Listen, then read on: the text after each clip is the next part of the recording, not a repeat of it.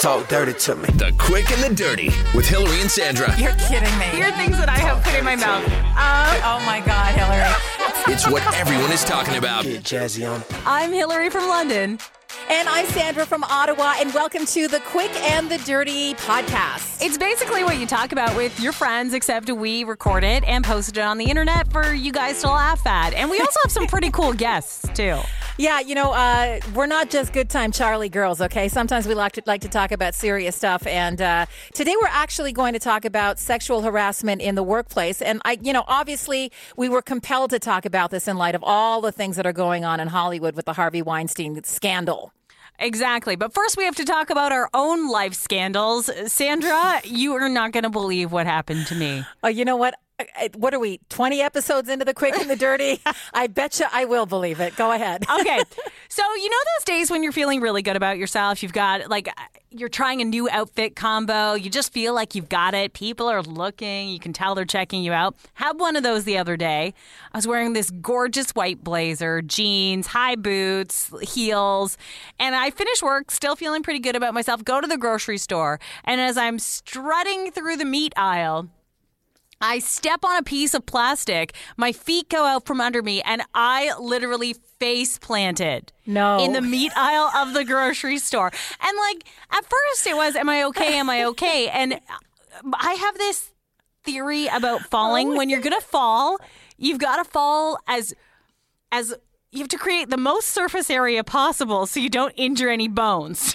But so it wasn't like I fell down to one knee or I stopped. No, I spread like starfished. A catfish. So you realized you were going to fall, and then instead of bracing for impact, you just went out like a cat, or what? Yeah, starfished on the floor of the meat aisle, and then those thoughts as I'm laying there doing the check, feet, ankles, arms. Yeah. Wrists, because you run through that. You're like, am I okay? Am I okay? Am I okay? Am I okay? Then I started thinking salmonella, fecal matter. You know, of all the places to fall, the meat aisle, that's just where you don't want. I mean, if you're going to fall, you want to fall in produce. Everybody knows that, right? No, you don't want to go down in the meat aisle. Goods. I know. Everything's contained. I know. So the most important. Okay, first, I should have asked that right away. Are you okay?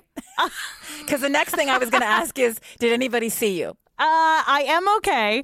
I had a couple bruises on my knees and stuff. And yes, the entire grocery store saw me. So the worst is you do the self-check with the head down, of course, because you're in complete shame. That's right. And then you slowly lift your head to check for the damage control to see how many people saw you. And the looks on people's faces, it was like in slow motion. They were contorting and just everyone's frozen and they're staring at you. Yeah. Yeah. And you just want to die and hide inside yourself, but you're fine. But did you get up and say, I'm okay, I'm okay, it's fine? Did you do that? I did one of those. And then I got up slowly. It felt like 10 minutes. I know it was maybe 30 seconds. It felt, I swear, like 10 minutes. Please tell me someone came to try and help you. I mean, they didn't just leave you there a starfish. A lady came over to try and help me, but then you have to explain, I'm not very steady on my feet, and if you help me, we'll both go down, and it'll be even more embarrassing. So just, give me a second. I want to make sure everything works. I got up, and I thought, okay, not too bad. One lady reacted. We're going to be okay. About 15 minutes later, when I'm done my grocery shopping and I'm at the desk, the clerk asks me if I'm okay. I heard about your fall. Are you sure you're okay? You need to fill out an incident report. I don't need to fill out a goddamn incident report. I'm an idiot.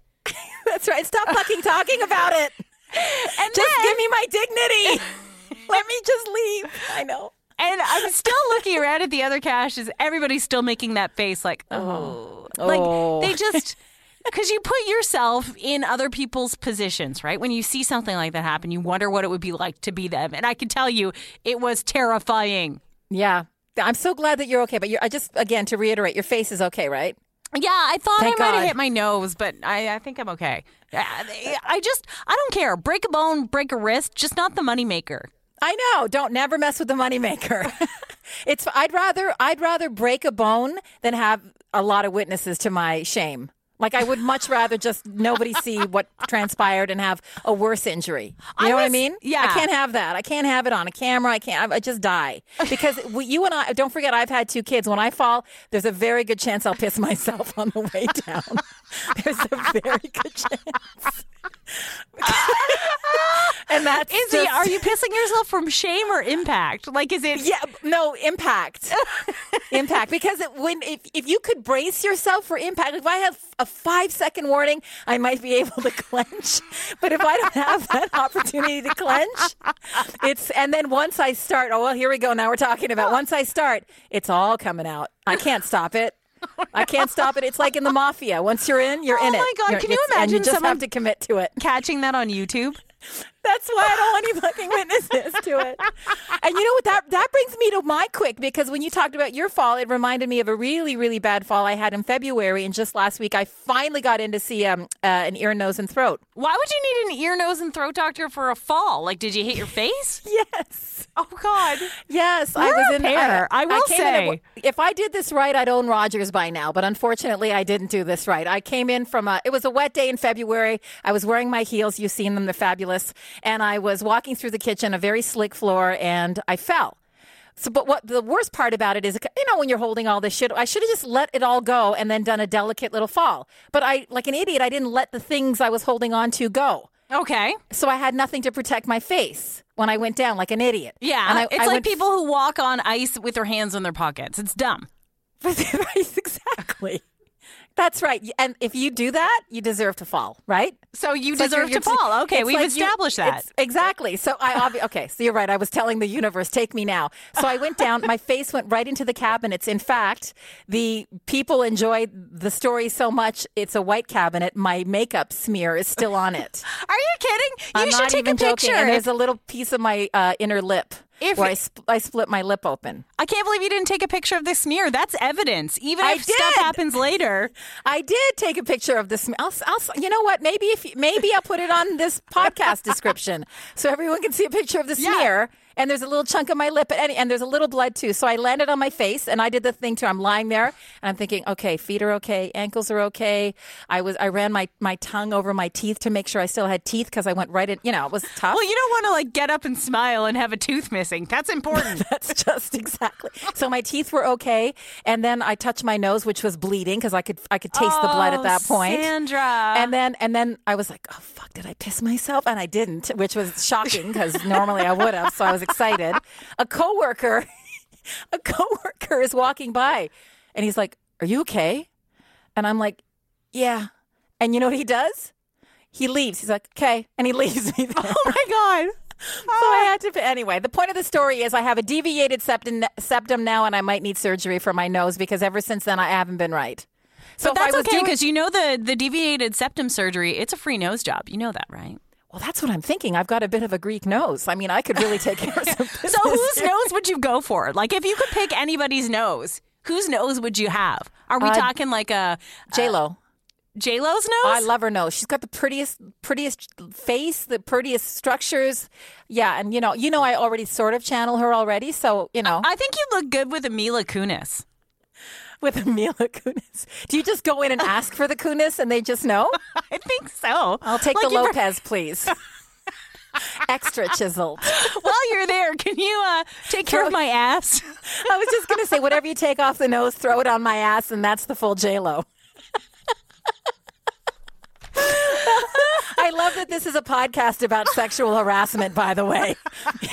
Where did we go so wrong, Hillary? It's okay. We're talking about ourselves. You can talk and touch yourself as much as you want, and it's A-okay. That's right.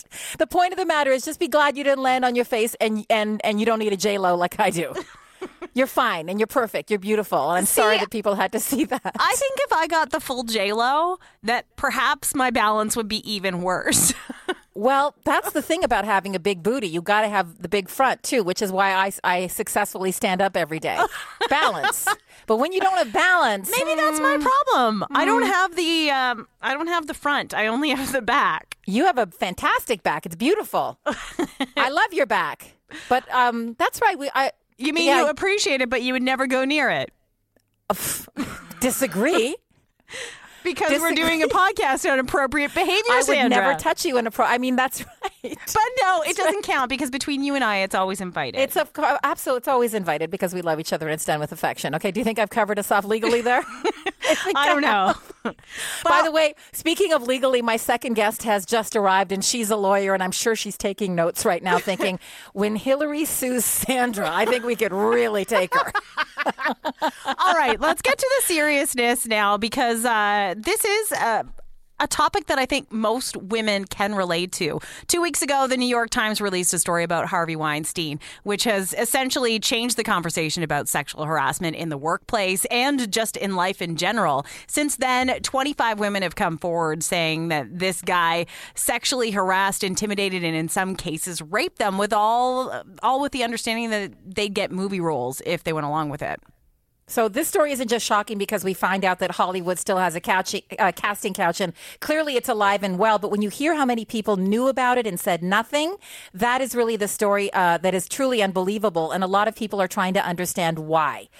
So today on the podcast, we have two special guests. The first is actually Sarah, who reached out to me recently and told me about an incident that happened in her workplace 17 years ago. We also welcome Chantal Beaupre of Lister and Beaupre Law Firm. She specializes in labor and employment law and has basically seen a few of these assholes up close and personal. So welcome to the podcast, Chantal, and welcome, Sarah. Thank you. Thank you. Okay, I'm just going to, can you move your mic a little bit? Sorry. As we were talking, Chantal just walked in, so I haven't officially met you. Thank you so much for coming in today. I really appreciate it. It's my pleasure. I feel like Hillary, I didn't actually warn her about the kind of podcast we were doing, and here we are telling a story about the J-Lo and getting the Kunis. All right, so let's just make sure those ladies are saddled up right on those microphones, because Sandra is a loud-ass bitch, and we want to make sure that you are at the same level. Yeah. We're going to start today with Sarah. I'll let you introduce Sarah's story. Yeah, so Sarah reached out to me recently, and she told me about an incident that happened, I believe it was 17 years ago, you told me. Approximately, in your workplace, and I know that this Harvey Weinstein story resonated with you because it was very reminiscent, somewhat, of something that happened to you. So I know we're not going to talk about the name of the company. That's We've right. agreed. We're not going to talk about the kind of industry that you were in, but it was a male-dominated industry, you say, right? Yes. Right. So just how did it start? Well, when I first chose this company, when I was had finished college and looking for a career, I chose this company as where I wanted to work because it was international. It was starting something new and exciting with the internet. And I thought this is a great place for career growth. And it was very exciting. I thought this is a place I'm going to move up. When I started, it was probably not even really a month after I started, a male manager started just making little flirty comments here and there. It started kind of on a low scale, stuff that you would hear amongst friends even. Yeah, we all, and you joke around sometimes in workplaces, but as a woman, you know the difference between a joke and like, okay, what's going on here? Yeah, and at first I kind of just laughed along. I thought, okay, that's weird, but whatever, you get to know you're learning when you're a month in, you're learning your work culture, you know, how the environment is. So I thought, okay, they're kind of casual here. They curse in the office. They'll crack jokes. Okay. It's not as strict. That's okay. But, it soon escalated, to him coming over to my desk when other people weren't around. It was a kind of an open office. There was about 14 of us that could fit in the office. But sometimes there was only one or two of us in at a time. And he would come over and, brush my hair to the side and touch my shoulders and massage. And I was young. I was in my early 20s, and this is what my career was. So I thought, okay, I would kind of just shuffle my shoulders or pull away and step away. But it eventually turned into really quite crude comments about, coming right out saying, have you ever thought about coming over and spending the night? And I'm, no, I've never thought about that. Thank you for asking. He would, it eventually escalated to him, again, when it was just two of us alone, when no one else was around. I'd be at the photocopier. He would come up and, put his hand up my skirt if I was wearing a skirt that day. He constantly grabbed my butt. One time, his hand actually went in and slipped under my panties and touched me. And of course, again, the culture being in the office that I would swear, I told him to fuck right off, you know. And it was, it's funny because now, you know, 20 years later, whatever, 17 years later, I don't like the way I handled it. But in the moment, all I could think about is, oh my God, what do I do? And you know what to do. But in the moment, you think, what do I do? Well, it's your job. It's your career. It's what you're working for. And you're trying to build something, like you say. Yeah. And for me, it was when he came over to my house, and he came over, and obviously he looked up my address and my files, and he came over and he basically said, if I didn't sleep with him, you know, he could make or break my career. And those are kinder terms that I just used. He was definitely more crude than that. How did those approaches, those advances, how did they make you feel? Did they break down your self-confidence? What sort of emotions were you dealing with? Well, it's kind of funny. At first, it gave me a little more confidence because it's weird because I thought, no, I am better than this. I am, you know, I'm going to rise above this. He's not going to get me. But then as it continued and I realized it's not changing and I realized it's getting worse, I felt like a kid. I felt like here I am, a woman that's, you know, I've graduated college and I've begun my career. And in my head, all I could think about is, I don't know what to do. Should I call my mom and ask? Oh, no, I don't want to call my mom and ask. Oh, I don't know. Like, I literally had no idea what to do, and I felt like a child. I was scared. I was worried about my career. I thought, oh my gosh, if I leave here, where do I go? Did anybody know at all in the office? I mean, so your parents weren't. You didn't know. Did you confide in any friends? No, I didn't. I kind of told my roommate at the time that he was a bit of a jackass manager. You know, I didn't get into a lot of details so much. Was there a certain amount of shame? Well, he actually, a little bit, yeah, because he eventually would comment on my clothes and say that I'm dressing as though I'm asking for it. And yet I'm wearing like a business skirt that goes to my knees and, you know, a nice top. And he would comment on how much leg I'm showing. And I'm like, well, I'm tall. You know, I show leg, there's extra skin that just by nature I'm showing leg, but I wasn't wearing anything inappropriate for the workplace ever. But he would say that, you know, look at the way you're dressed. You obviously want it. And I started actually dressing what I would call more nerdy after. I went and I started covering up more. I would wear pants. I would wear longer shirts. Big sweaters. Yeah. What was the moment where you finally said, that's enough. That's enough of this. I'm going to management and I'm telling on this piece of shit. I'm putting words in your mouth, by the way. Sorry. Oh, but I'm assuming they're correct. Oh, you should have heard the words that I was. I think there was an event where there was a company get together, just, you know, a party, and because it's a large company, there were hundreds of people there, and I brought my new boyfriend, now husband, there with me. And the manager was irate, completely irate that I brought him. And he was like, you know, you were supposed to come home with me tonight, or something was supposed to. And I kept saying, like, are you kidding me? Nothing is. No. And he would often threaten, saying, you will not. You know, I have the power to move you up in this company. I have the power to ensure you never get promoted. And he would say, I have the power. Those were his words. I'm watching you, Chantal. I Hillary, know I'm you're sorry. Like shifting. I have the benefit of watching Hillary doesn't. Chantal is sitting here listening to Sarah's story, and you're losing it, girl. Oh I am. I am. Well, because this is, I mean, the story that Sarah's describing, in my view, is very, it's very common. To a certain extent, what I'm hearing is as in the Weinstein matter, all sexual harassment, all sexual violence, whether it be in the workplace or elsewhere, involves an imbalance of power necessarily. And that's what was going on here, right? This manager was using his power over you, a young lady, 20 years old, starting her career. He knew quite well the power imbalance that existed and how vulnerable you were in that situation to what was going on. It was like everything is looking back. Like in the moment, it's so much I didn't see and understand. But looking back, it's amazing how just maybe my own life experience. I just know better. I know what signs to look out for, and I know what I can do.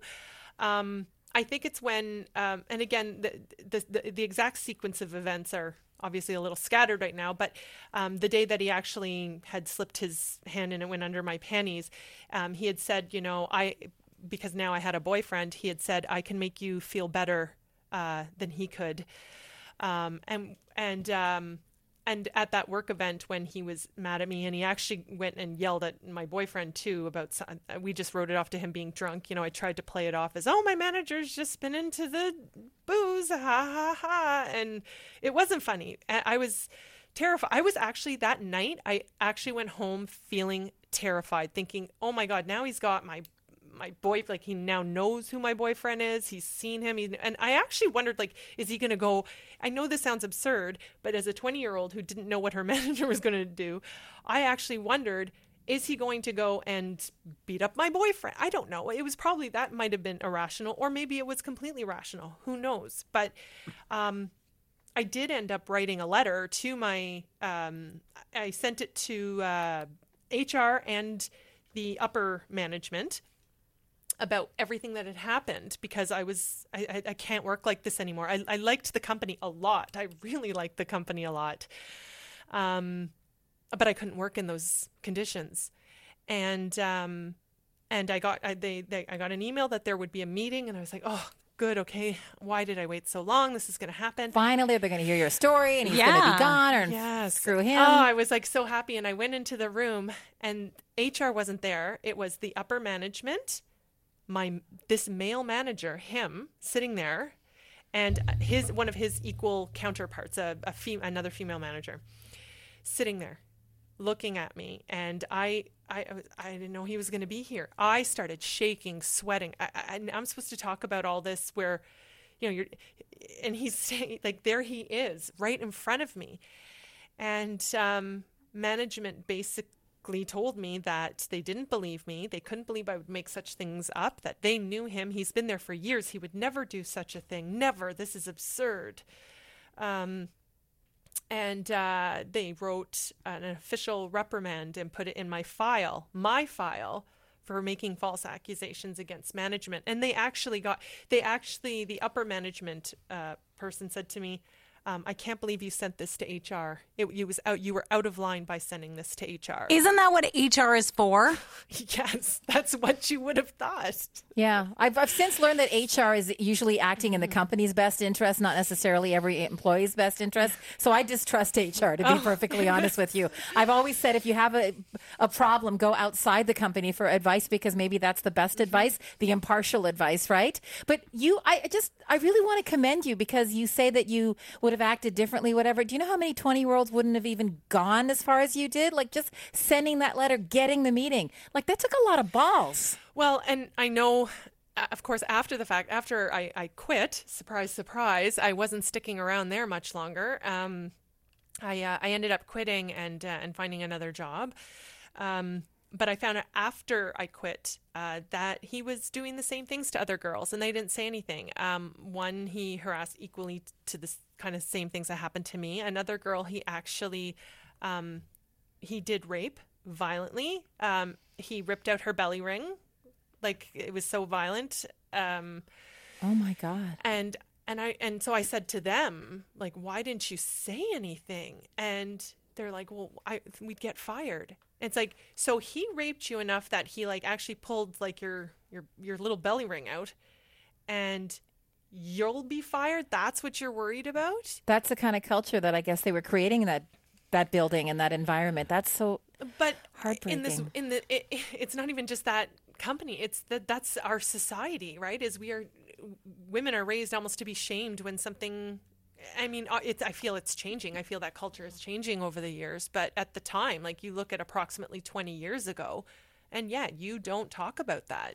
There definitely is a change in culture. I mean, 15 years ago, slut shaming was at a forefront. If you were at all a sexual being in public as a female, you were asking for it. And I hope that is definitely changing.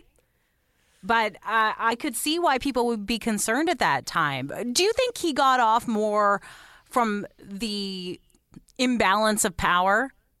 Or do you think it was the sexuality of it? Like, do you think it was more about power than sexuality? Totally about power. It was because once that reprimand was on my file, the look in his face when he would see me, things became worse in the office. Like, he treated me openly in front of other people like crap. Not necessarily with the sexual tones as before, but it was basically like I was the worst employee that place could have ever. Isn't that scary though? That when someone thinks that they can treat you badly, they will. Mm-hmm. Because he could treat you badly because he had all the power in the world and he could have you fired in that day if he wanted to. Yeah. We have to bring you on into this now, Chantal, because you're shaking your head. You've heard all of this before, I bet. I've heard all of this before. That being said, I echo what Sarah was saying and Hilary as well. I feel, and I'm hopeful as a woman, that there's a change in society as it relates to these issues. How a matter was dealt with 17 years ago may not be the same today. We're really seeing, in my view, a change in perception. We're seeing a change in laws to better protect employees against stuff like this, because no one wants to go into a workplace where you feel humiliated on a daily basis, where you're unhappy. And frankly, it's not in the company's interest either. Why? Because you're unproductive and you're not going to give the company the best results. So in my view, I am seeing that change. I am seeing an evolution in the way that we deal with sexual harassment claims from victims. Because let's be honest, sexual harassment and rape allegations are usually not false. In very few instances are they false. There are instances, but they're not that common. So we are seeing a perception and change in hopefully what I hope are human resources departments who are starting to take these complaints a lot more seriously.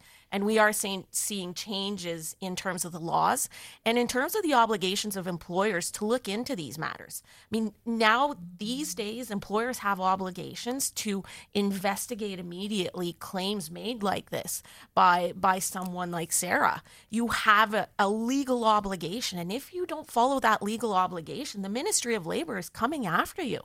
And things like being reprimanded because you're making these claims or bringing forward these complaints, that's ludicrous. I'm happy this was 17 years ago and not today. Today, to a certain extent, the laws even protect complainants. As long as the complaint is made in good faith, you should not be reprimanded, disciplined, or fired for anything that you bring forward, which could be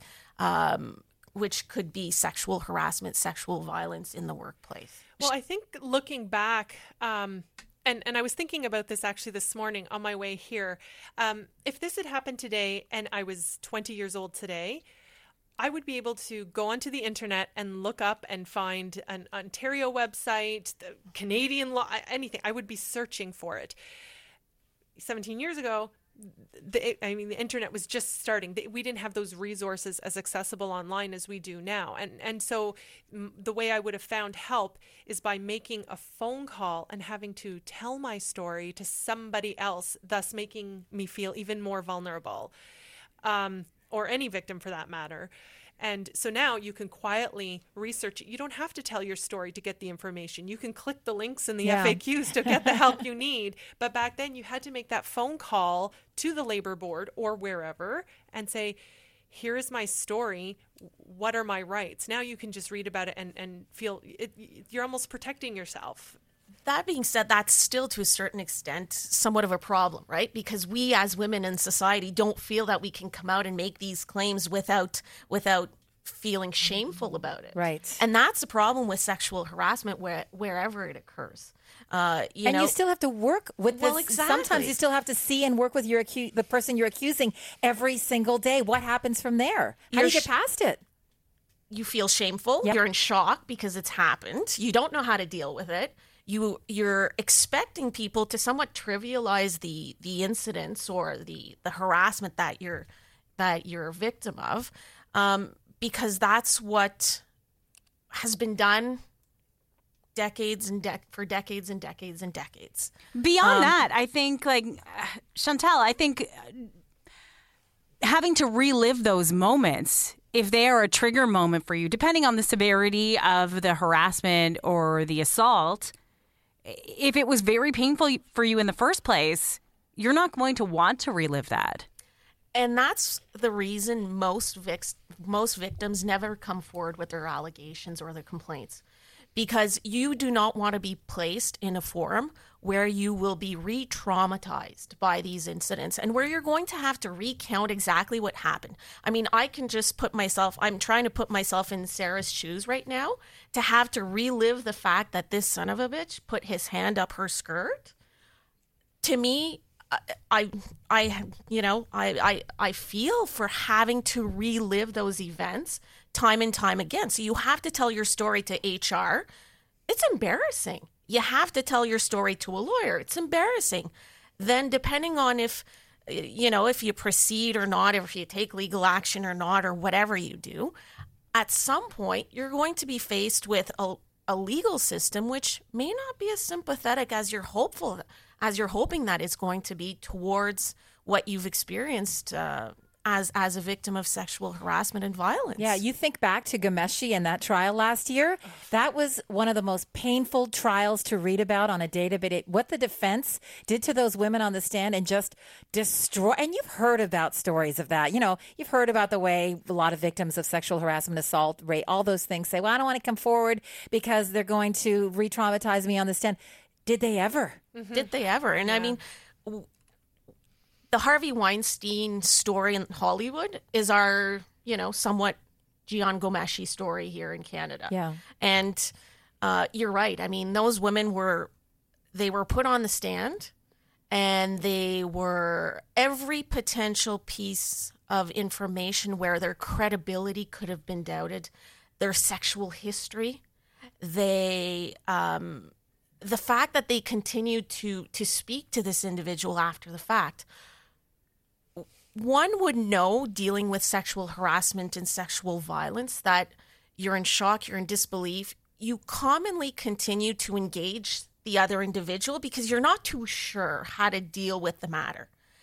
You're trying to figure it out. And these are common symptoms, as far as I'm not symptoms, but common events. The fact that you continue to engage, the fact that it takes a long time for you to tell anyone about it. These are common factors of sexual harassment complaints. We see this frequently. Why? Because people are trying to figure it out. However, those same things, the fact that it took a while, the fact that you continue to engage with the individual after the fact, are what are commonly held against sexual harassment victims.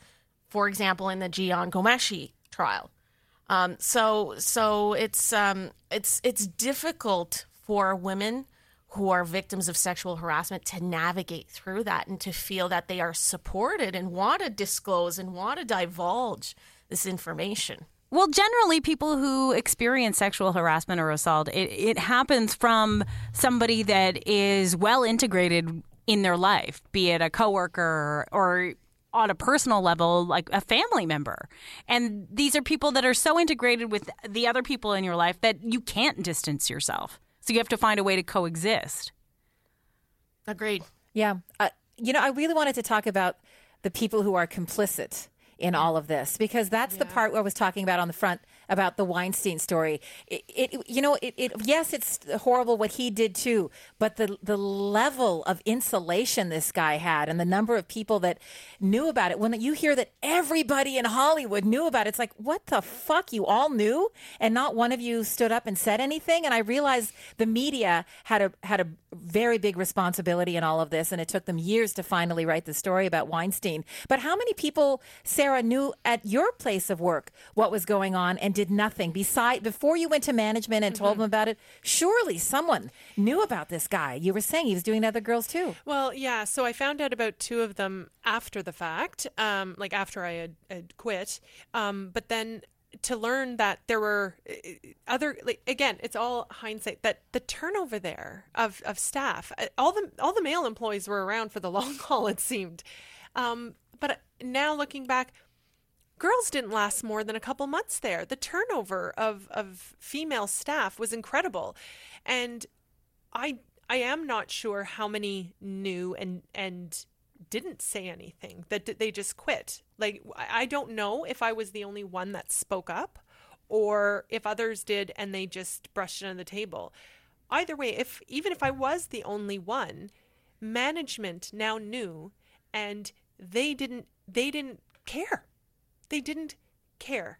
And it was harder because it was female management. And you would think that at least in that room at the time. So there was him and then the senior manager, which was a woman, and then his counterpart, which was a female.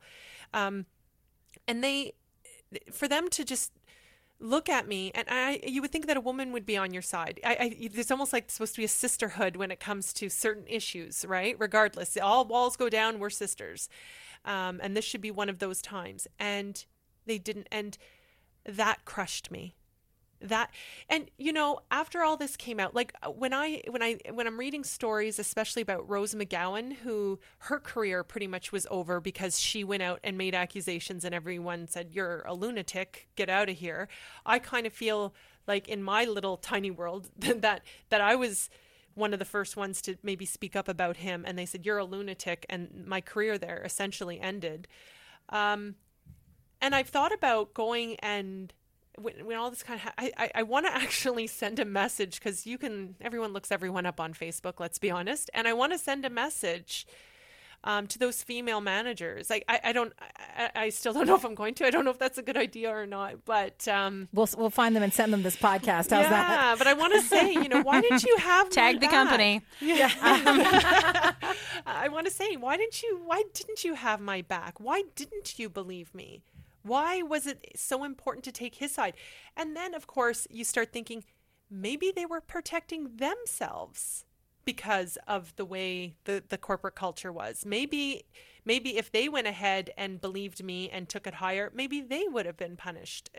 Who knows, right? Yeah, maybe they were women who worked very hard to get into a pretty high position and thought, I really could jeopardize that if I rock the boat. Yeah, I could. It's wrong, 100% wrong. Yeah. But that could be one of the reasons, unfortunately. Or maybe they had to deal with it, too, and they're like, well, we had to deal with it, so you do as well. Mm-hmm. Because there is a lot of that, we paid our dues. That kind of stuff happens a lot. Chantal, do you see a lot of sexual harassment cases of this level still today than you would have maybe 17 years ago? Of this level, no. No, we do see them. But of this level, they're fairly rare these days. People, I believe, are a lot more careful about what they do at work because, to a certain extent, these days, again, coming back to how I'm hoping there's a cultural change happening, laws are now forcing employers to actually train all of their employees on what is sexual harassment and what you can and can't do in the workplace. And all employers need to put in place some policies, and those policies about sexual harassment need to be distributed. So I think people are a little bit more attuned to these issues these days, therefore a lot more careful. I'm not saying it doesn't happen, but I'm feeling that it's not happening as much in the workplace. It's happening outside of the workplace. Oh, yes, just it is. Not in the workplace. Mm-hmm. I do feel... Sorry, go ahead. No, go ahead. I do feel like social media has changed the landscape of what's acceptable and what's not. Because in years past, it would be word of mouth. And now, even if you can't approach somebody legally or you can't approach somebody through your employer, that word can spread so quickly. And people complain about social justice warriors and people taking it to media, but people can't get away with anything anymore.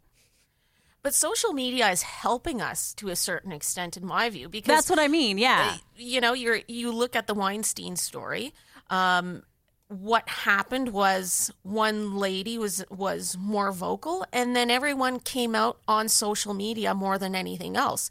Social media gave a forum to these ladies to be able to disclose. They gave a forum to these ladies to feel as if they weren't going to be shamed, because you're not going to shame 25 ladies.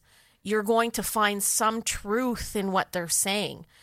It's easier to find truth in what 25 women are saying rather than one. So social media is giving us a forum to basically band together and say, this isn't acceptable to us, which in the past, most women didn't have that forum, didn't have the forum to band together. Well, I also think that if, again, I looking at Rose McGowan, who was one of the first to really vocally come forward. I think the fact that she is a bit quirky made it easy to dismiss her claims. And I think it's one change that still needs to happen is it doesn't matter. You could be quirky, you could be weird, you could, you know, it shouldn't matter that someone who has a bit of a better reputation made the statement, oh, she must be believable, as opposed to when Gwyneth Paltrow made it was like, whoa, what? Yeah. Gwyneth Paltrow too? Yeah. That gave it a lot of credibility, actually. And Angelina Jolie, when they came out, it's like, oh, it's A-listers, not just Crazy Rose. I heard someone call her Crazy Rose. See, and that's a huge problem as well. Yeah. That shouldn't matter. This is a woman who is saying, this happened to me. And it should be listened to and investigated and taken seriously. And I had a huge problem with that, too, because that poor Rose, you know.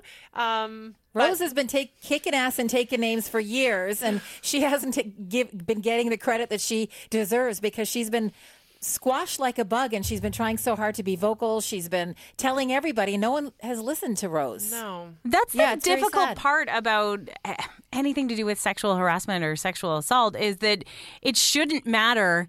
I could have slept with 1,000 men, and as long as they were consensual, it shouldn't matter if I slept with one who forced himself on me. He should still be, you know, held accountable. Absolutely. Absolutely. Here's a question I have about sexual. We talked about Chantal. You said most claims are usually valid when people say they've been assaulted or harassed, whatever. Usually women wouldn't lie about something like that. So let's say I'm sexually harassed at work. Then I go to management and I say, he did this to me. And then he says, oh, it never happened. He absolutely and I'm sure most men who do this deny it. Where do you take it from there when one person says something happened and the other doesn't?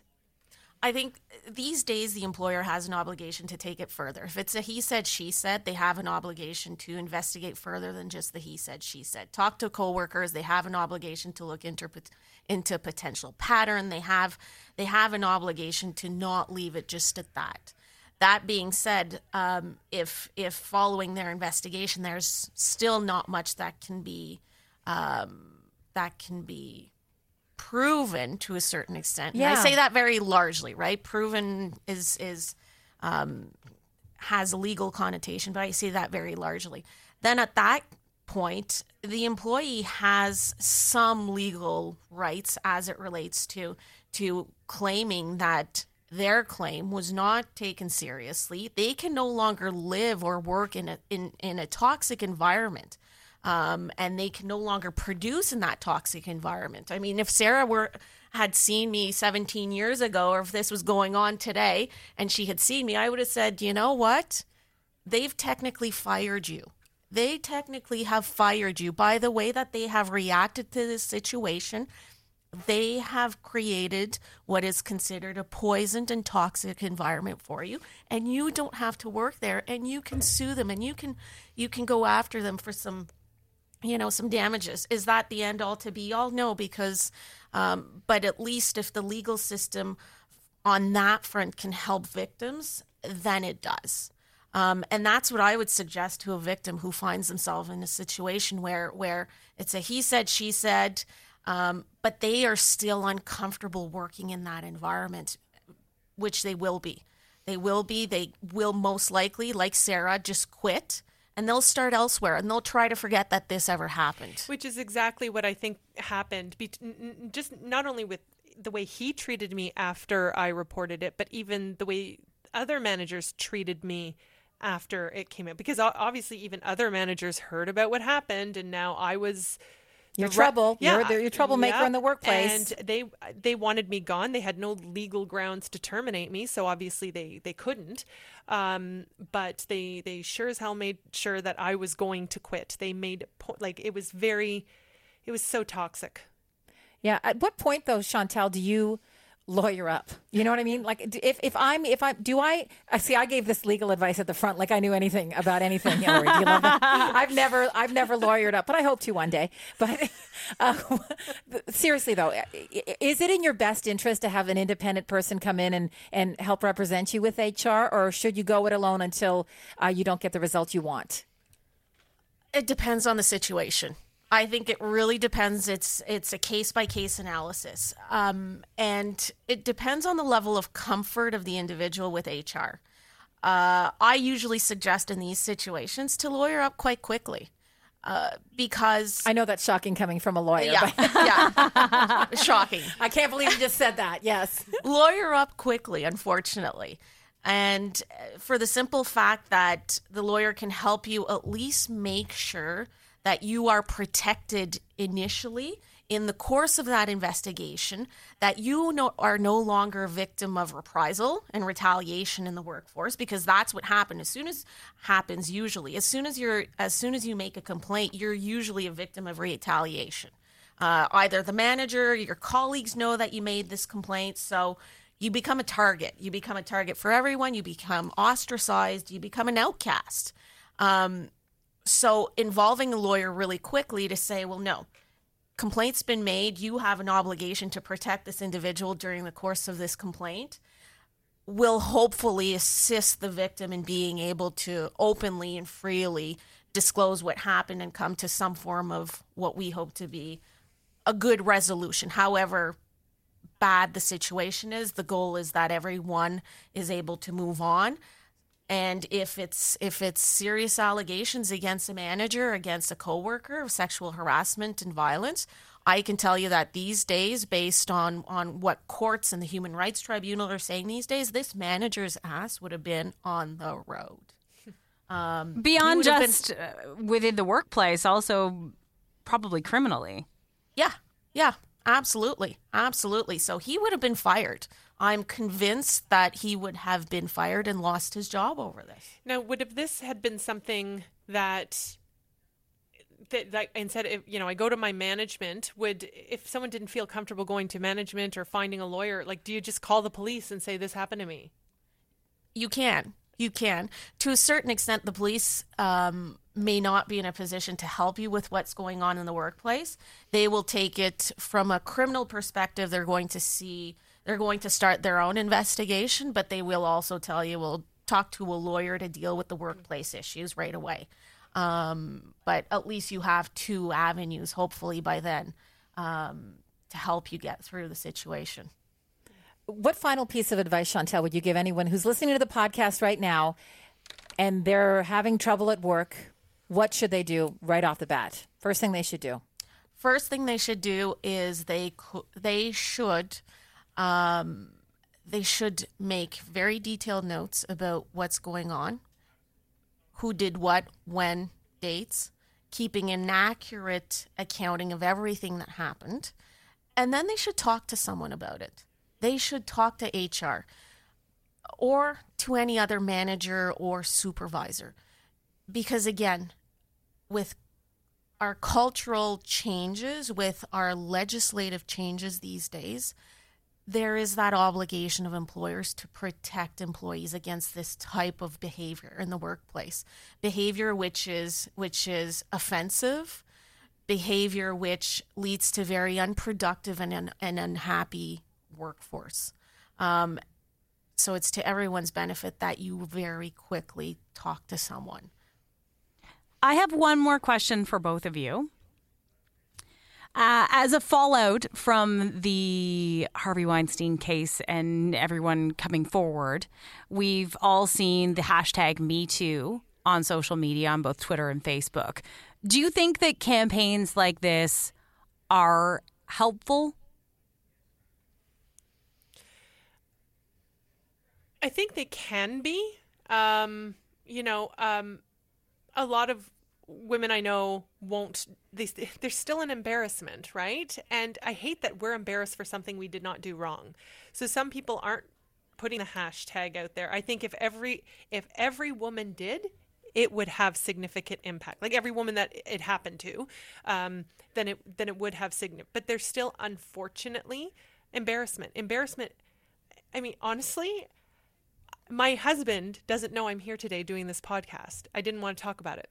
So, and that's ridiculous. And I know that. And I should be over it. Does he know it happened? He knows that I had a jerk manager, because obviously they had their own, like, he got confronted when, again, he had only been my boyfriend like 2 months. He was brand new. But he doesn't know the details that I shared with you ladies here today. He doesn't. And I don't know why I never told him. And I don't know why I still haven't. It's okay. I'll send him the podcast too. But I think the hashtag, I mean, I did it. I shared that. But it's only as effective as people are willing to speak out. Right. And yeah. Just like at my workplace, where those other women that this happened to didn't speak out. So, you know, then I was the lone person. But I also feel like it's your story to tell, whether you want to tell it or not. Absolutely. And you've lost your power before, so you shouldn't be forced to do anything now. No. I completely agree. I mean, again, it's embarrassing, and people don't want to put that hashtag. I put the hashtag, and I debated whether or not to, because my dad is on my Facebook, and my dad would see that. And how would my dad feel by seeing, wait a second, this happened to my baby girl? You know, I'm in my 40s, and that he would still look at that.